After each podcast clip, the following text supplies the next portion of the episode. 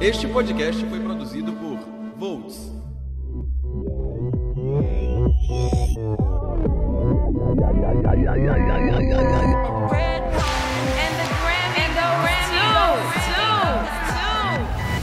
Eu ouvi uma única eu vez. ouvi uma única vez. Mas me perdoe. Eu, não, tudo bem. Não, não, tudo bem. A verdade, a verdade é, não confie não em charts. Essa é a verdade. Essa é a verdade. Olha só o conceito do podcast. O ano de 2020 trouxe alguns lançamentos musicais super interessantes. Rain On Me, da Lady Gaga com Ariana Grande, Sour Candy, Lady Gaga com Blackpink, Say So, da Doja Cat com a Nicki Minaj e Savage, com a Megan Thee Stallion e a Beyoncé. Essas duas últimas músicas, inclusive, ganham destaque por fazer com que, pela primeira vez desde a criação da Billboard, os dois primeiros lugares sejam ocupados por quatro mulheres negras. Essas grandes parcerias femininas nos fizeram pensar em algumas colaborações lançadas nos últimos anos, sejam elas nacionais ou internacionais. No palco ou no estúdio, é inegável o poder dessas 14 músicas com icônicas vozes femininas juntas. Eu sou a Alessandra Medina. Eu sou Lucas Nash. Eu sou o Giuseppe Jameson. E esse é o primeiro episódio de Não Confiam em Charts, o podcast de música do site Volt.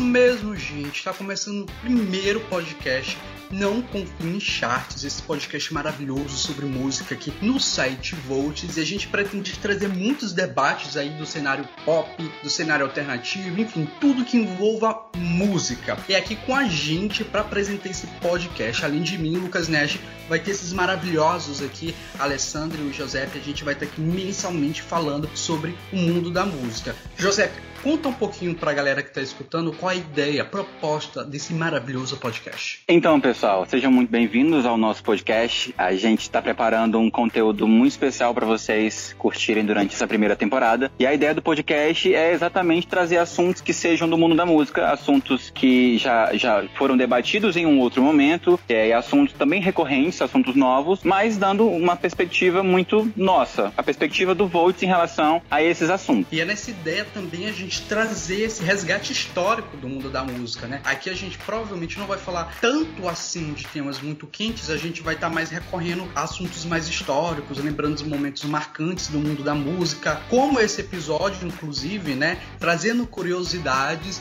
Então aqui a gente vai ser uma espécie de museu auditivo. Falei certo? Museu auditivo? Como? Museu sonoro. Museu, sonoro. é, um museu, de som. Um Tem um museu de, de, de arte, como é? Imagem e som, nós somos um museu de som.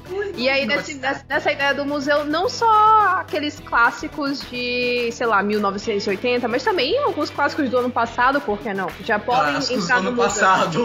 Clássicos do ano passado. Do Já ano podem passado. entrar no museu. Já podem entrar no museu. E qual é o tema da gente nesse podcast, galera? Nesse primeiro podcast do, do Não Confia em Charts?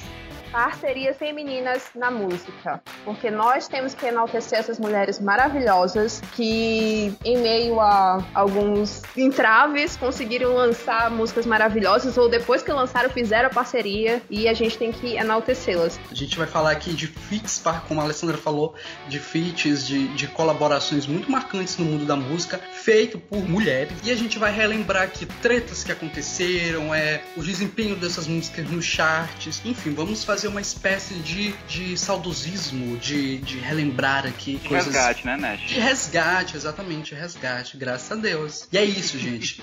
Tá começando o podcast Não Confio em Charts. Fiquem aí, escutem, porque esse podcast vai ser muito massa.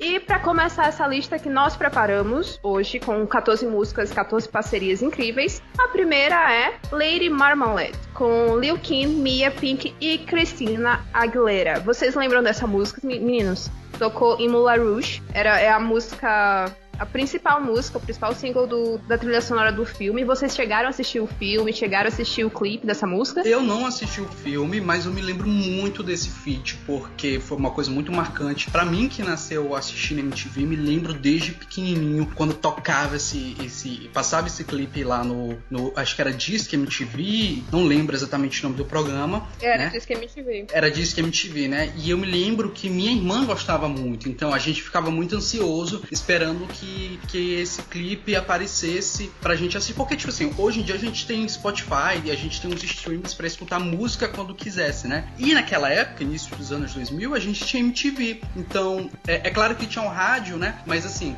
a gente queria ver os clipes também. Então, o único lugar que a gente podia assistir era na MTV, então a gente esperava muito ansioso para ver. Então, eu, eu tenho uma relação muito afetiva com essa música. E a gente amava, porque, tipo assim, era inusitado. Tinha Pink, tinha a, a Liu Kim, sabe? Tipo assim, cantoras femininas, mas de, de nichos muito diferentes no mundo da música que a gente nunca imaginaria que estariam juntas. Outra coisa também que eu acho assim meio bizarro, quando eu era pequeno e assistia esse clipe, eu achava que era um, um girl group. Eu pensava que era um, um, um, Parece, parece que elas são uma girl band mesmo. Essa música ela acabou tendo muitas tretas entre as cantoras, porque sempre no começo vieram com questionamento, né? De pra quem vai o vocal agudo, os vocais agudos, o vocal principal. E todas essas artistas eram, arti ainda são, né? Artistas de peso que mereciam destaque igualmente. Elas também não se conheciam. A Mia, Pink e a Xtina, elas não, não se conheciam antes, não tinham trabalhado antes. E a Lil Kim era a rapper que ligava todas elas, né? Era o ponto de conforto. Acho que depois do lançamento da música, a, acabou que foi uma parceria, uma parceria que deu certo, apesar da Cristina Aguilera dizer em algumas entrevistas depois que a Pink ficou atrapalhando alguns momentos da gravação e que os produtores da música direcionaram alguns vocais, especialmente para Aguilera, pensaram na parte da música especialmente para Cristina e a Pink não tinha gostado disso. Teve esses, essas tensões entre elas, mas a música acabou pra gente, né, pros fãs acabou funcionando perfeitamente. Eu não sei para elas se elas se odeiam até hoje, se elas nunca mais querem ouvir falar de Lady Marmalade e aí fica o questionamento, mas para mim essa música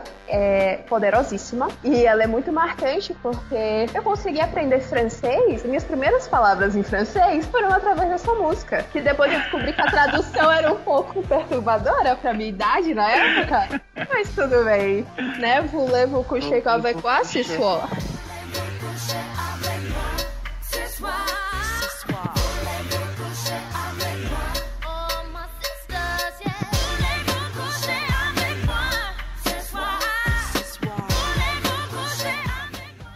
Então, gente, a, a, minha relação com, com essa música especificamente, eu lembro que não, não foi tão na minha infância, mas já era um pouquinho mais adolescência quando eu comecei, quando eu ouvi e vi o clipe pela primeira vez, né? Acho que foi em meados de, de 2008, 2009, por aí. É, e eu achei, o Nash falou que lembra muito a formação de uma, de uma girl band. E eu confundi um pouco. Eu pensei assim, ué, mas é um grupo ou são cantoras que têm carreira solo e se uniram em prol dessa parceria? Porque se parar pra pensar na estrutura, tem, tem rappers e tem cantoras que têm vozes que atingem notas altas, mas que vai um pouco mais pro grave, tem cantoras que atingem notas altas que vai um pouco mais pro agudo. E mu muito se fala sobre isso também, de que o clipe, com os figurinos, com a narrativa, com as cores e tudo, foi um marco pro audiovisual. É, meio que reinventou a maneira de se fazer videoclipe. Era como se a partir dali as pessoas, é, os produtores, os diretores até, e até os artistas mesmo estariam mais antenados é, a produzir um, um videoclipe à altura de suas músicas. Sobre o que a Alessandra falou, comentou um pouco é, das notas mais altas, da, da divisão das notas, é, eu lembro que o que eu cheguei a ver sobre esse assunto era que a, a treta tinha ficado mais ou menos entre a Aguilera e a, e a Pink, quanto a Mia era mais falta de intimidade mesmo. E aí eu, eu fiquei pensando assim, que a Pink chegou, falou em entrevista, chegou e comentou que não, é, o diretor chegou na sala,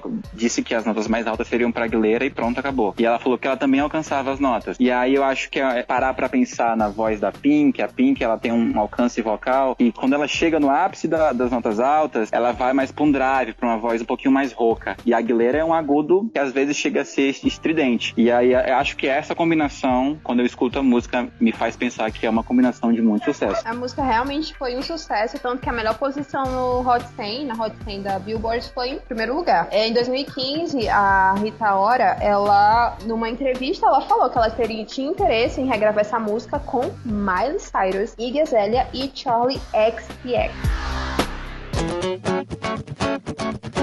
E, gente, a segunda parceria feminina que a gente vai relembrar aqui neste podcast é Me Against the Music, da Britney Spears, com a Madonna. A música foi lançada em 2003 e a melhor posição da faixa no Hot 100 da Billboard foi na posição 35, para chocar a gente, né? Porque, nossa, uma parceria dessa com a princesa e a rainha do pop não chegar nem no top 10 da Billboard, né? Do Hot 100 é realmente assim, meu Deus, o que foi que aconteceu? O Me Guess the Music foi o primeiro single do álbum In The Zone, que é um álbum super, super elogiado é, pela fanbase da Britney, porque traz uma Britney mais assim, mais pro pop eletrônico, né? Deixa aquele pop R&B ali dos anos, do início dos anos 2000, da virada dos anos 90 para os anos 2000 de lado e vai trabalhar mais com pop eletrônico. É o álbum que tem Toxic, né? Que garantiu o, o Grammy pra, pra Britney, né? O único Grammy dela. E enfim. Coitada, gente. Coitada, né? Mas enfim. Originalmente, gente, a música não levava os vocais da Madonna. E aí a Britney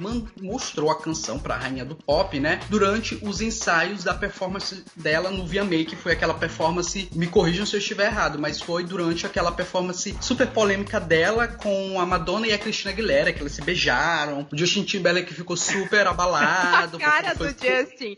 What do you think of the opening number?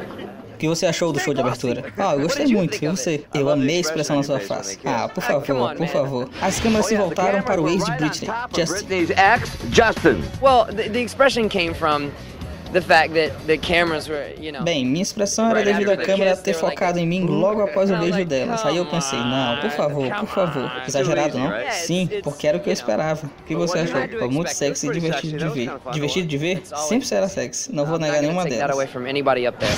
Ele a cara do Justin é icônica nessa cena do VMA. Gente, e pra mim esse momento é, é, muito louco porque eu tava realmente assistindo o VMA naquele dia, de indo lá em 2003, assistindo aquele momento porque eu era muito fã da Britney. Eu era muito novinha, mas eu adorava a Britney Spears. E eu tava assistindo esses momentos, a, é, indo dormir super tarde pra acompanhar o VMA. E eu vejo essa cena eu fiquei, meu Deus, o que está acontecendo aqui? Eu só tenho seis anos. O que está vindo com essas mulheres? Mas foi um momento icônico para as duas uh, ah, as duas artistas, e foi a partir daí que surgiu a parceria mesmo da música. A Madonna gostou muito da, da letra, né, da composição, e fez a participação na música. Gravou a música com a Britney, e depois gravaram o videoclipe também, que é excelente. É um videoclipe super bem dirigido. A Britney e a Madonna estão espetaculares, super Nossa, sensuais, super sexy. E a, a coreografia também é muito boa. Esse clipe, eu lembro que eu, me dá muito prazer em ver esse clipe, porque tem muita dança, tem muita dança, tem muita coreografia. A, a sequência de cortes do videoclipe também favorece muito a dinâmica da, da, narrativa. Então, é um clipe que eu gosto muito de ver. Inclusive, é, Glee,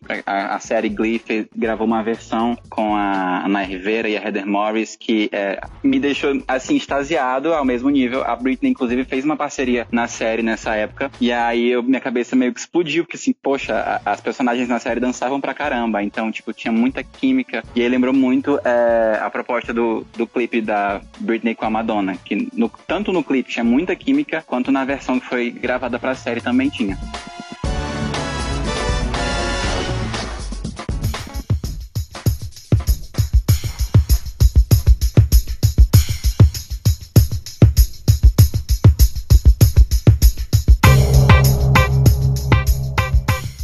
Na nossa terceira posição, a gente vai falar sobre Rich Girl, uma parceria da Gwen Stefani com a Eve. É uma música lançada no ano de 2004, que teve aí a sua melhor posição na Billboard Hot 100, no sétimo lugar, cravando o sétimo lugar. É, foi uma música de trabalho da Gwen Stefani, que foi incluída no álbum, a última música, aliás, a ser incluída no álbum Love, Angel, Music e Baby, é, lançada como segundo single do álbum na data se eu não estou enganado, foi em dezembro de 2004, do mesmo ano. Foi sucesso comercial, alcançando o top 10 das maiores charts em que entrou. Nos Estados Unidos, a música conseguiu um certificado de ouro e uma nomeação para melhor colaboração de rap no Grammy. Uh, e aí a Gwen Stefani também já tinham trabalhado juntas três anos antes, no ano de 2001, com uma música chamada Let Me Blow Your Mind. Nash, me responda, o que que vem na sua cabeça quando você escuta Rich Girl? Na na na na na na?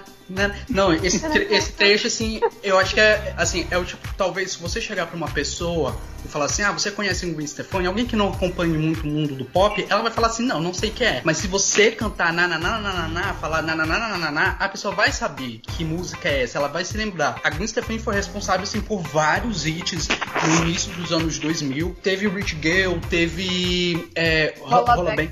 Pois é, gente, teve assim, a, a Gwen é, é um, um, dos grandes nomes do início dos anos 2000. Esse álbum todo da, da Gwen Stefani, Love Angel Music Baby, ele é cheio de hits, todos eles. Esse álbum é icônico, é icônico. E assim, uma das minhas faixas favoritas é Cool, né? O clipe é, é perfeito. Desse clipe tem uma coisa meio novela Varg. Eu sinto uma coisa meio novela é Varg. Meio, meio... É meio Lana Del Rey dos anos É, é uma coisa meio, meio aquele filme do Jean Goulart, Desprezo, que tem a. a oh, gente, esqueci o nome dela. A loirinha, gente, super famosa francesa, atriz. Brigitte Bardot, sabe? Uma coisa meio Brigitte Bardot. E assim, eu amo essa, essa, música, Rich Girl, porque voltando novamente à memória afetiva, me lembra a minha infância. Era um dos clipes que a gente esperava, a gente aguardava para assistir eu minha irmã na MTV. E nossa, tipo assim, Gwen Stefani pra mim é maravilhosa.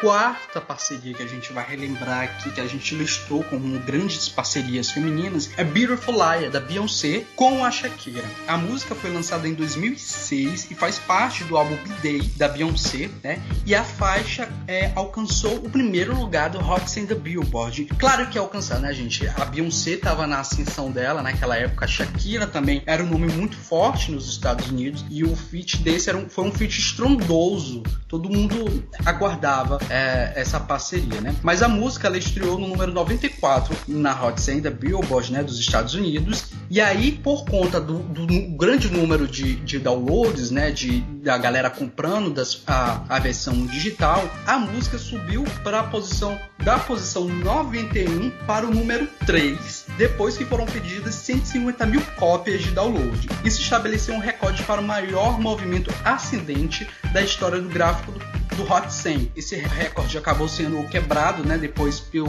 Harmonize da Britney Spears e depois por My Life Would Suck Without You da Kelly Clarkson. Gente, quem não se lembra de Beautiful Liar? Perfeito, icônico. Primeiro que aquele videoclipe que tinha uma cena que a gente não sabia se era Beyoncé ou se era Shakira, tá, tá marcado no imaginário. Ai. Aquela dança, meio elementos de dança do ventre, talvez, né? Que elas mexiam o quadril de uma maneira bem marcante, a dança marcante da Shakira, né? Que é, é o estilo da Shakira, o estilo de dança dela. E aí ficava aquele jogozinho de câmera e as duas ali dançando a gente, meu Deus, é Beyoncé ou é Shakira que tá na frente? Quem é? Quem é? Aí ficava nessa, nessa confusão. E isso era até mesmo pelo conceito do, do próprio do videoclipe, da própria música, porque elas estavam falando de um cara que tinha um relacionamento com as duas, e ao invés de elas se odiarem, elas se uniram pra meio que acabar com este mentiroso. Legal que essa música tem uma versão em espanhol, e vocês ouviram essa versão em espanhol, gente? Não não quis me dar esse desfrute.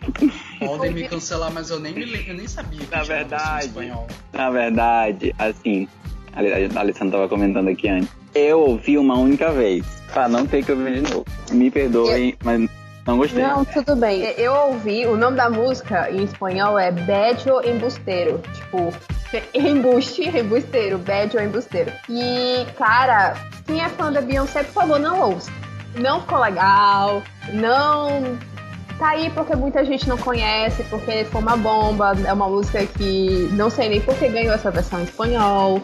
Podem me tacar pedras por dizer isso, mas essa música é uma bomba. Essa versão em espanhol foi uma bomba. E ela não tem a participação da Shakira, o que é bem estranho, porque seria interessante ter a Shakira também na versão espanhola, mas não tem. É só gravado pela, pela Beyoncé. Aí tem uma mistura de inglês e espanhol, e aí, enfim, não ficou legal, não funcionou, mas a versão original é maravilhosa.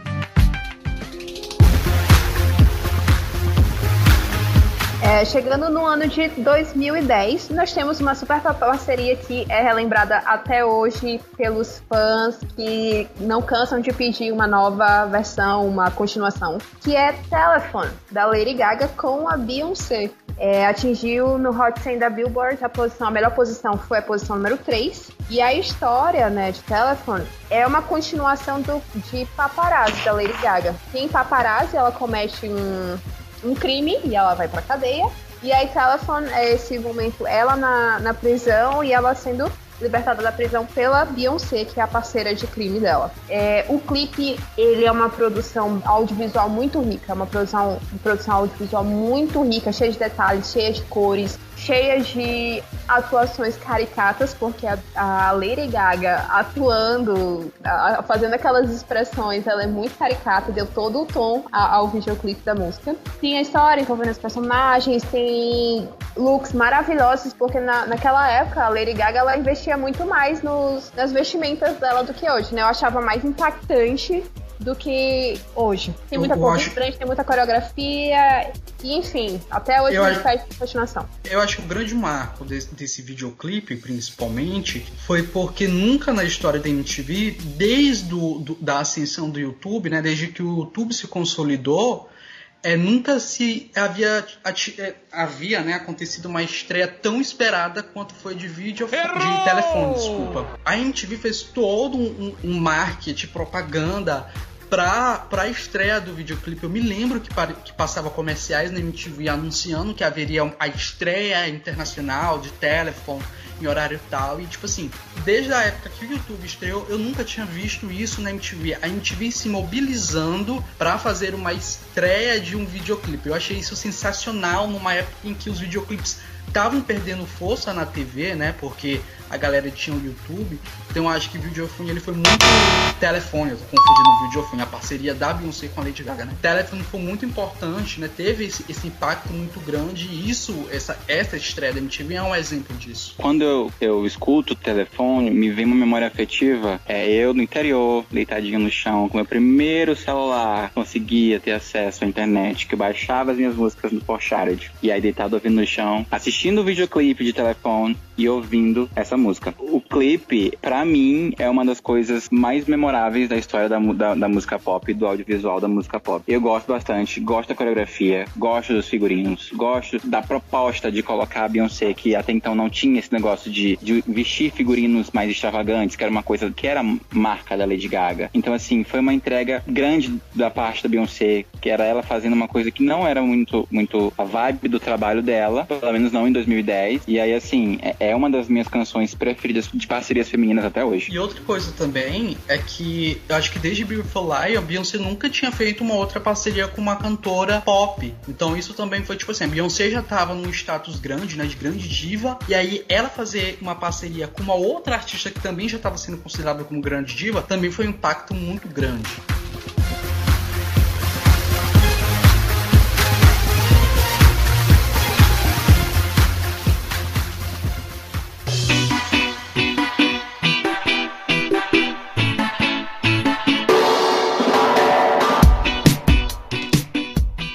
Parceria maravilhosa e que eu acho que você conhece e ama é Can't Remember to Forget You, Shakira feat. Rihanna. A faixa foi lançada em 2014 e a melhor posição dela no Hot 100 foi a posição de número 15. A parceria, né, foi lançada, se eu não me engano, é do clipe, é do do Empire, o álbum da, da, da Shakira, né? E eu me lembro que quando esse clipe saiu, assim, na verdade saiu a faixa antes e foi uma coisa muito inusitada também, né? A Rihanna com, com a Shakira. E uma coisa que me choca muito é que essa música, embora leve Rihanna na, na aí na, na, parceria, né, na participação, ela não teve tanto sucesso comercial assim nos Estados Unidos. A música fez muito sucesso aqui no, no, no Brasil e em outros países latinos, mas nos Estados Unidos, embora tenha conseguido a quinta posição nos charts, ela não foi muito exitosa. E a, e a Rihanna é um, era um grande nome, é um grande nome até hoje, de, de singles, né, de, de, de lançar uma música e fazer ela hitar muito rápido. E isso me impressionou. Mas eu amei, amei, amei a música, amava o clipe. Amava não, amo o clipe, até porque nunca me esqueço que depois que saiu o clipe de Te Amo da Rihanna, que tem ali uma relação lésbica da Rihanna com uma, com uma mulher, ela disse, ela tinha afirmado que nunca faria um outro clipe que, que narrasse, ilustrasse um relacionamento lésbico. Só que em a Can't Remember to Forget You, ela tem vários flertes lésbicos com a com a Shakira, né? Enfim. O que, que vocês acham? O que, que vocês lembram do, da, da faixa, gente? Eu não lembro nada, porque o que acontece? Eu conheci essa música este ano, junto com o videoclipe, exatamente de na Deus. produção desse podcast. É, sério, era uma música que eu não conhecia. Não é nem aquilo de, dizer, ah, Alessandra, tu conhece, mas talvez você não conheça o nome, mas você já ouviu essa parceria. Gente, eu não tinha ouvido essa música. Sério, eu tava. Eu fui ouvir ela, foi a primeira vez, foi a primeira experiência, e eu não gostei. Não gostei, gente. Eu gosto muito da música. Eu lembro muito dos recordes da época. É, o clipe tem direção do Joseph Kahn, que é o mesmo diretor que trabalha. É o diretor de Toxic da, da Britney. É, dirigiu também o clipe polêmico da Lady Gaga, The Age of Glory é, assinou o reboot dos Power Rangers lá em 2005, o filme, e trabalha sempre com a Taylor Swift. Então, assim, o videoclipe na época, é, se eu não estou enganado, ele atingiu quase 20 milhões de visualizações em menos de 10 dias. Então, assim, eram números estrondosos. Hoje a música no YouTube acho que tem mais de um bilhão de acessos. Então, assim, não teve um. um não alcançou posições chegou a entrar no top 10 da Hot 100, mas ainda assim, ela, como o Nash falou, ela hitou em outros, em outros países, principalmente países da América Latina.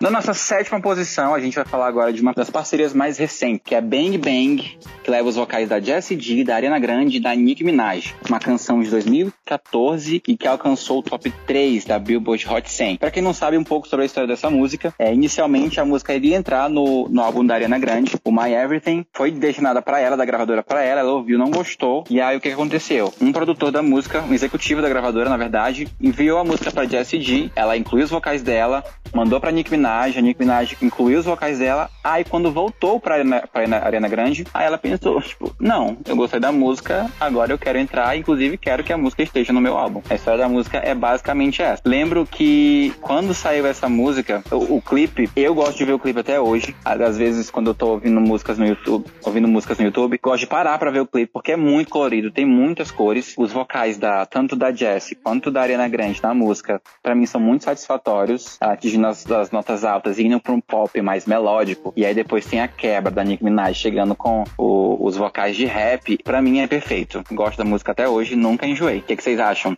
Eu gosto muito dessa música e eu tenho uma história engraçada com ela porque eu não ouvi no ano de lançamento, eu só fui ouvir essa música no ano seguinte porque a Anitta lançou a música Bang dela e aí eu acho que eu tava procurando alguma coisa da, da música da Anitta e aí de repente eu cheguei em Bang Bang e eu pensei que era uma participação da Anitta com as outras cantoras. E eu fui assistir o clipe e ouvi a música e aí eu vi a verdade não era eu vi, gente, que é isso, olha a fanfic que eu criei, mas a música é bem legal, a, eu acho que foi uma das, das primeiras músicas da Jessie que eu ouvi e eu gostei muito da cantora, apesar de eu achar que ela não tem tanta visibilidade assim quanto as outras, né? E eu adoro a Nicki Minaj também, então eu adorei assistir o clipe, foi super legal. Não é uma música, um single assim que, que me marcou, não acompanhei muito na época, até porque é, foi um momento que a Jessie J tava passando assim por um certo um, um certo fracasso no mercado musical, né? Ela tinha lançado um álbum que tinha é, rendido ótimos singles comercialmente, tinha vendido muito bem, né? O, o Price Tag é um exemplo disso. E aí ela veio com, com umas outras faixas depois que não renderam assim tanto sucesso. E aí o Bang Bang foi deu essa revertida, né? Foi um sucesso muito grande comercialmente. Só que eu não acompanhei no momento exatamente porque eu já tava muito nessa coisa de, de não acompanhar mais a Jessie J e tal. Mas eu gostei muito que a música fez sucesso, porque eu, eu, eu gosto muito da Jessie J, mas não foi uma faixa que, que me marcou tanto assim.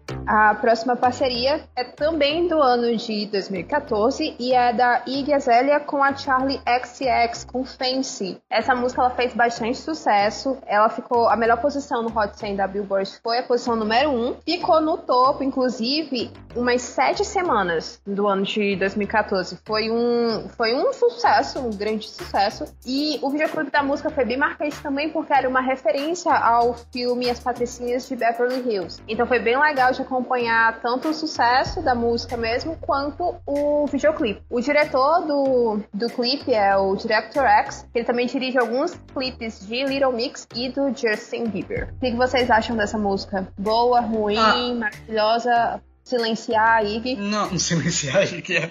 Não, assim, eu gosto da faixa demais, demais, demais, demais, principalmente do refrão. Eu acho que essa música, é, esse single ela foi muito importante na carreira da Charlie, porque foi ele que impulsionou, foi esse single que impulsionou, né, a carreira toda que ela tem hoje. E aí eu digo assim, não tirando o mérito dela, mas a visibilidade que ela tem hoje é graças ao, ao, ao single, né? Muita gente conheceu a Charlie depois dessa parceria. E aí ela lançou o Boom Clap, né, que foi trilha sonora de é a Culpa das Estrelas. Foi na época do segundo álbum de estúdio dela, que aliás é um dos, um dos melhores assim, álbuns dela antes do, do PC Music, né? E aí depois disso ela foi, foi lançando materiais cada vez melhores e conseguiu é, ter um reconhecimento dentro do, do, do, mundo da música, além desse, dessa parceria. Mas eu amo demais essa, essa música. Eu só fico com pena que, tipo assim, a, a Igazela, ela tentou repetir a fórmula, né? Ela fez uma parceria depois com a Rita Ora, que foi teve aí referências a Kill Bill, que não deu muito sucesso, né? Não, não assim, não vingou. Lembro que ela participou de uma parceria com a Britney, que foi Pretty Girls, que também não vingou. E depois disso a gente sabe o que aconteceu na carreira da Iggy, né? Claro que algumas coisas foram tanto injustas, mas enfim. Pelo menos ela tem um sucesso, né, gente? Tem uma música pra dizer que foi hit. Eu, eu gosto de Fancy.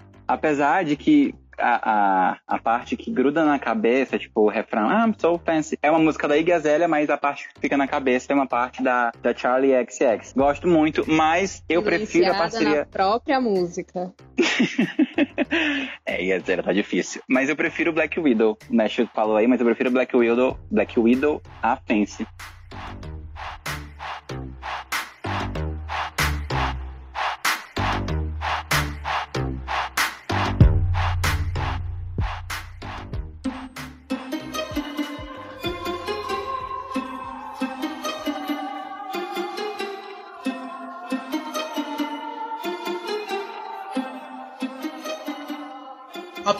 Próxima faixa da nossa listinha aqui de, de parcerias é, femininas icônicas é Flowers, da Beyoncé com a Nicki Minaj. A faixa é de 2014 e a melhor posição dela no Rock Sand Billboard é o terceiro lugar. A faixa ela faz parte do, do álbum homônimo da Beyoncé e foi eleita pela revista Times como a melhor música de 2014. Aliás, o Flowers ele é uma tem a versão, né, a versão original de Flowers e a parceria com Nicki Minaj era um remix que acabou fazendo mais sucesso que é a versão original. Eu amo demais essa música porque virou um, um, um, meio que um meme, né? Qualquer coisa que você fala, aí você fala assim, flowers, não sei o que, flowers. Eu, eu adorava as pessoas repetindo Todo isso mundo no. Usa Todo mundo. Legenda Sim, de foto. Exatamente, exatamente. Hoje acordei flowers, não sei o que, flowers. O legal dessa música é que uma das versões dela teve a participação da escritora Chimamanda Ngozi Adichie. Ela escreveu vários sucessos livros de vários sucessos, vários best-sellers, inclusive todos nós devemos ser feministas. Que a música conta com trechos dessa, desse livro, dessa obra. Então é bem legal porque acaba sendo uma, um hino feminista, né? A música acabou ganhando esse status.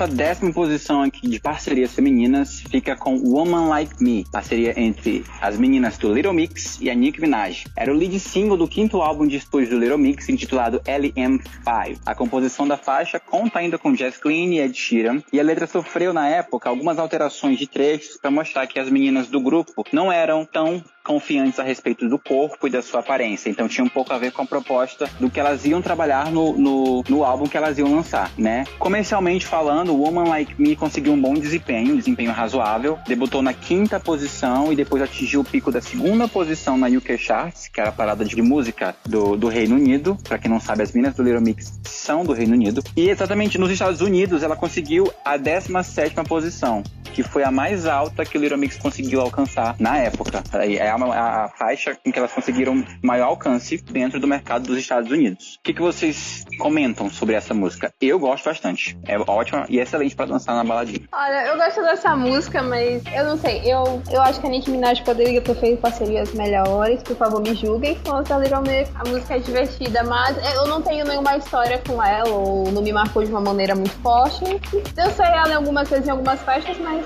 nada mais do que isso. Desculpa, Little Mix.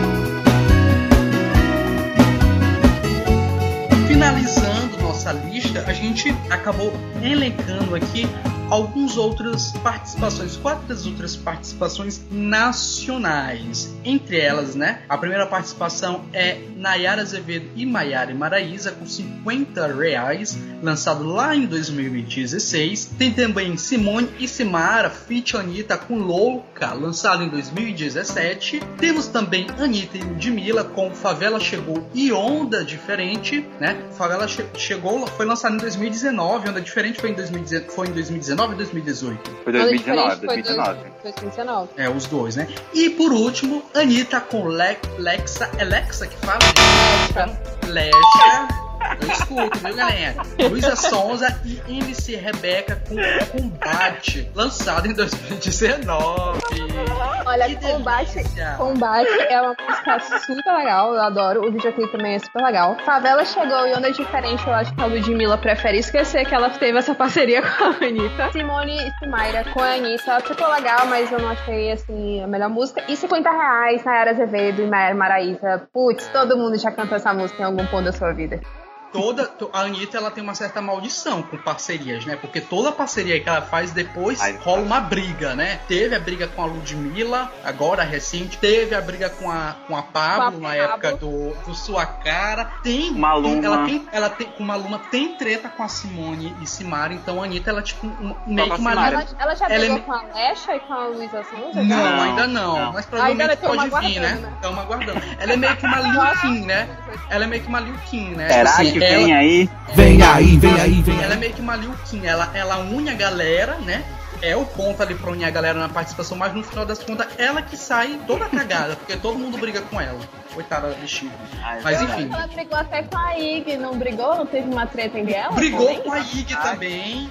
Briga internacional. Segundo ela, verdade, foi por conta dos tem- fãs. Isso, exatamente isso que eu ia falar. Teve um negócio dos fãs aí, e aí ela decidiu engavetar o videoclipe. Os fãs ficaram revoltados também, porque achavam que a Anitta não aparecia muito na faixa, mas até a Anitta explicar que era realmente uma participação pequena, que era só o refrão, tal, entendeu? Aí foi basicamente isso que aconteceu. Decidi, ela desistiu de lançar o clipe, só que aí o cli- clipe acabou vazando e tal, mas a- o, o rolê é que elas não se falam mais hoje. Assim como ela não fala mais com a Ludmilla e tantas outras pessoas, não choca. Eu acho que falta ela brigar com a Madonna também com o Snoop Dogg. Ainda não veio essa treta, né? Mas teve uma Fazendo a- treta com a Madonna, teve uma treta com a Madonna. Sim, porque na, na época que, que saiu o, o disco da Madonna, o que tem a, a parceria delas duas, a Madonna fez uma série de posts, né? Tipo, Anitta, e colocava uma foto lá do, do ensaio e postou no, no, no Instagram. E aí teve uma confusão, eu não me lembro o porquê, mas eu sei que a Madonna apagou todas as fotos que ela tá com a Anitta, que ela faz essa divulgação da faixa delas duas, por uma treta que teve interna com a gravadora, algo do tipo assim. Eu não, não sei se foi entre elas duas, mas eu sei que teve uma treta por conta da parceria, teve uma treta sim. Então, gente, você já sabe, se sair uma parceria com a Anitta, pode ter certeza que vai ter treta. Inclusive, estão anunciando aí que vai ter parceria dela com uma artista internacional muito grande, e o meu medo é que, que seja com a Katy Perry e que não. esteja treta depois, gente.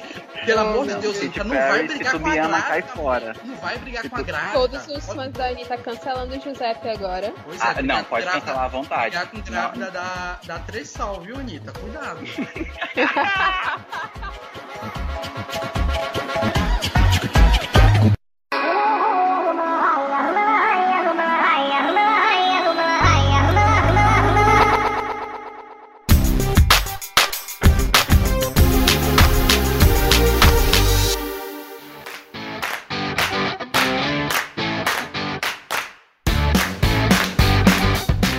gente, essa foi nossa lista com umas 14 melhores músicas ou melhores participações, as participações icônicas da história da música pop. E aí, gente, eu quero saber de vocês qual é o lançamento recente que vocês gostaram, qual é o lançamento recente que vocês não gostaram e por quê. Começando por cromática da Lady Gaga, o que, que vocês acharam? Lady Gaga serviu tudo com este álbum. Eu acho que não é o melhor álbum da carreira dela, mas eu gostei bastante. É, eu tava com saudade da Lady Gaga, eu percebi isso. Eu tava com saudade do pop que ela, que ela fazia. Eu gostei muito. Eu acho que de uma nota de 0 a 5, eu daria 3,5 pra esse álbum. Então, go gostei muito do cromática. Uma das coisas que mais me chamou a atenção foi a divisão na estrutura do álbum, né? Os três atos. E aí, uma das coisas que eu mais gostei nesses três atos foi que se, se você parar para pensar, uma das coisas que mais me chamou a atenção nessa, nessa divisão da estrutura das faixas, nesses três atos, foi que ela, a parceria da Arena Grande vem em um ato, com a Arena Grande vem em um ato, com o Blackpink vem no segundo ato e com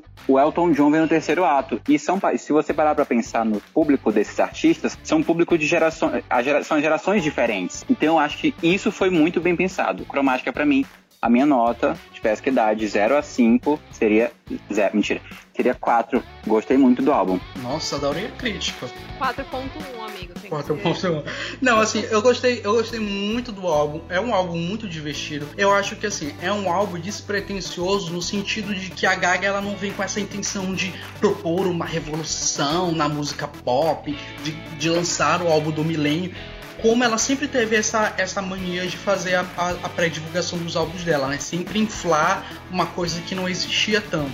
E aí eu acho que o álbum é muito bacana por isso. E eu gostei muito dessa, dessa pegada do, com os anos 90, da house music, sabe? Aquelas batidas bem gostosinhas. São batidas que, assim, elas não crescem no sentido de explodir. É sempre de uma forma meio, não necessariamente linear, mas sempre ali contidas. Eu gostei muito, gostei dessa, dessa estética de ficção científica e ela soube transportar isso narrativamente para o disco através desses atos que o José citou. Gostei muito. Minha nota é 3. Tendo isso em vista, minha nota é 3. Putz, adorei o álbum, mas toma aqui essa nota. Nota é 3. Não, é 3 porque a nota que eu dei lá no site da, da, da, resenha é 3. Inclusive, se vocês quiserem ler a minha resenha de cromática de Lady Gaga lá no site, é só pesquisarem lá, nas, lá na, no site www.7volts.com.br e lá na aba de críticas de música, né? E vai estar tá lá, logo a primeira crítica é o álbum da Gaga. Sour candy.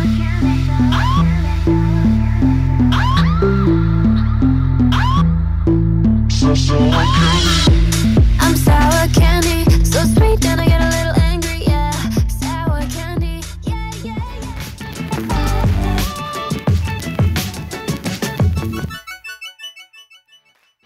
Chegamos ao nosso bloco do nosso podcast Não Confio em Charts, que é o momento em que a gente vai indicar músicas para você. Se você quiser saber música que a gente está ouvindo e quiser ouvir também, esse é o bloco reservado para isso. Alessandra Medina, o que, que você tá ouvindo nessa quarentena? O que, que você indica? Gente, eu tô ouvindo K-pop. É basicamente o que eu tenho ouvido ah, horrores. A banda que eu tô acompanhando é EXO e o que eu tenho pra indicar, na verdade, nem é um lançamento, nenhuma novidade.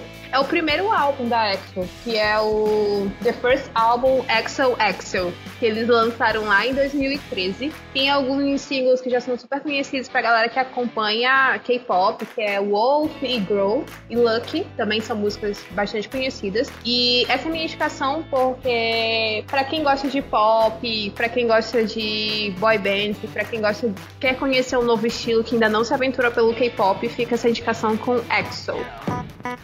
Okay. Oh. 나 혹시 몰라 경고하는데 잘 들어 지금 위험해 So dangerous 자꾸 나를 자극하지 마 나도 e você, Lucas Nash, o que, que você tá ouvindo? O que, que você indica? Ai, gente, eu tô ouvindo muito, é, recentemente, dois álbuns muito bons. O primeiro dele é o Saiwai, Saiwai Ama, olha só, da Rina Saiwai Quase não sai, mas é isso. Bom da dia, tudo sai... bom? Bom dia, tudo bom? Enfim, gente, é um álbum muito bom. É o primeiro álbum de estúdio dela. É um álbum assim muito autobiográfico que ela fala sobre a, a a adolescência dela no, no, no, em Londres, porque ela, ela, é nascida no Japão, viveu boa parte da vida dela em Londres, então ela fala muito sobre esse choque cultural, sobre a busca da identidade dela em meio a essas, a essa dualidade de culturas, fala também sobre alguns atritos familiares, né? E o álbum é muito gostoso porque ele perpassa por muitos gêneros de uma forma muito coesa, né? É um álbum pop, mas é um álbum que traz faixas, por exemplo, de metal. Olha só, Alessandra gosta de, de metal, de heavy metal, traz faixas de metal, traz é, um pouco do pop da virada dos anos 90 para o início dos anos 2000, muito pegada Britney Spears, Christina Aguilera e traz também um pouquinho de J-Rock. Então é um álbum assim muito, muito, muito variado e ao mesmo tempo muito coeso. O álbum é muito, muito, muito, muito bom. Inclusive, uma das faixas desse álbum tem um remix que é em parceria com a, a Pablo Vittar, que é Comme des Garçons, ao francês.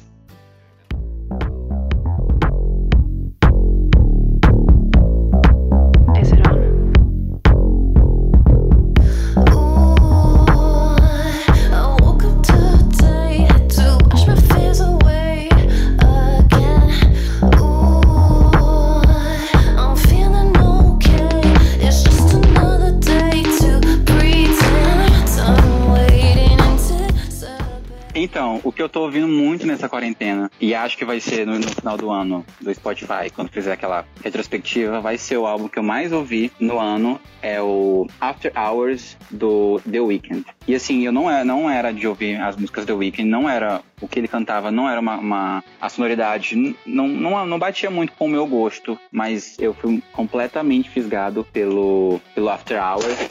As faixas que mais me, me marcam, assim, me dão uma vontade absurda de não querer parar de ouvir o álbum. O lead single, que é o Blind Lights, que é Blind Lights, na verdade, e que foi um sucesso estrondoso na, na Hot 100, acho que foi lançada no começo do ano e tá até hoje lá no top 10. E In Your Eyes, que é uma faixa um pouquinho mais intimista, é uma declaração, mas tem seus traços ali de sofrimento. É, não tenho o que falar desse álbum. É um álbum, pra mim, impecável. Tem a sua estética oitentista. Chega a soar um pouco, não tão próximo, mas assim, o álbum dele, o da Dua Lipa, tem a sua estética oitentista, mas acho que o do The Weeknd saiu um pouquinho da. fugiu um pouquinho da fonte do RB e bebe um pouquinho mais na fonte da música pop, da música mais comercial. Acho que talvez por isso ele conseguiu tá com Blind Lights até hoje na, no top 10 da Hot 100. E assim, é um álbum que eu não tenho o que falar. Se eu começar a falar, aqui pra, eu falo para sempre, rasgo uma seda enorme pro The Weeknd. Me fisgou com esse álbum.